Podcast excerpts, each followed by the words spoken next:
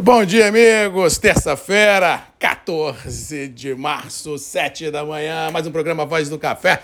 Começando direto de Vitória, Espírito Santo, para todo o Brasil. Clima aqui no Espírito Santo, tempo aberto, temperaturas elevadas, sem previsão de chuva ou frio por aqui. Frentes continuam estacionadas mais ao sul da região sudeste, norte da região sul, ah, deixando por lá realmente os dias bem chuvosos, mas digas de passagem, como disse ontem, esse cenário perde força também e a chuva está adentrando mais para o centro-oeste, o que preocupa alguns operadores já que a gente tem assim um atraso no, na colheita da soja e, por tabela, o atraso do plantio do milho safrinha, que é tão importante, porque existe uma janela produtiva que tem que ser é, cunhada para que, que quem planta neste momento possa ter a cobertura dos seguros agros, ou seja, a gente precisa que o clima ajude para a gente ganhar um pouco mais de celeridade no processo soja e milho para o agro brasileiro continuar a pulsar como vem pulsando nos últimos anos. No caso do café, tivemos um dia até certo ponto interessante. Vamos analisar que todo o tsunami que varreu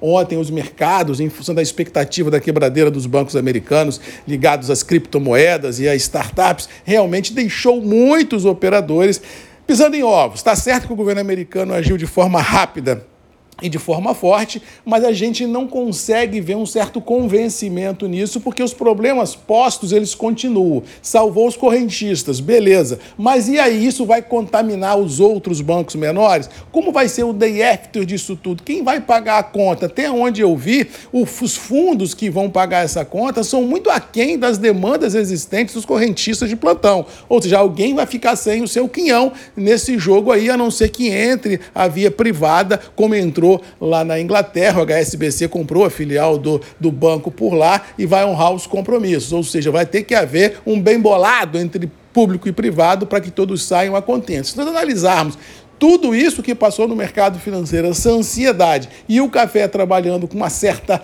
possibilidade de alta em Nova York e Londres, realizando lucros da semana passada. É crível a gente acreditar que o mercado como um todo tem força nas próprias pernas, tem convicções nas próprias pernas para ter um 23 até certo ponto interessante, porque nós devemos entrar o 23 com estoques muito baixos, principalmente ah, do Arábica, e uma, muitas perguntas e poucas respostas no que se refere ao potencial produtivo brasileiro. Ou seja, acho que a gente tem muitas variáveis na mesa por serem precificadas e isso vai dar a sustentação que o mercado precisa para manter os preços internos vigentes do Conilon e do Arábica mais ou menos nos níveis que estão sendo apresentados. Não vejo grandes derrocadas de preço, mas não estou dizendo que o mercado sobe. Eu acho que o mercado vai firmar neste intervalo mercadológico até que surja um fato novo que na minha visão poderá ser o mercado de clima, mas até lá eu acho que a gente não tem que imaginar um cenário muito diferente do que está sendo posto posto na mesa, não. O mercado está mais ou menos no preço. E aí, produtor, é aquela história. Todo mundo sabe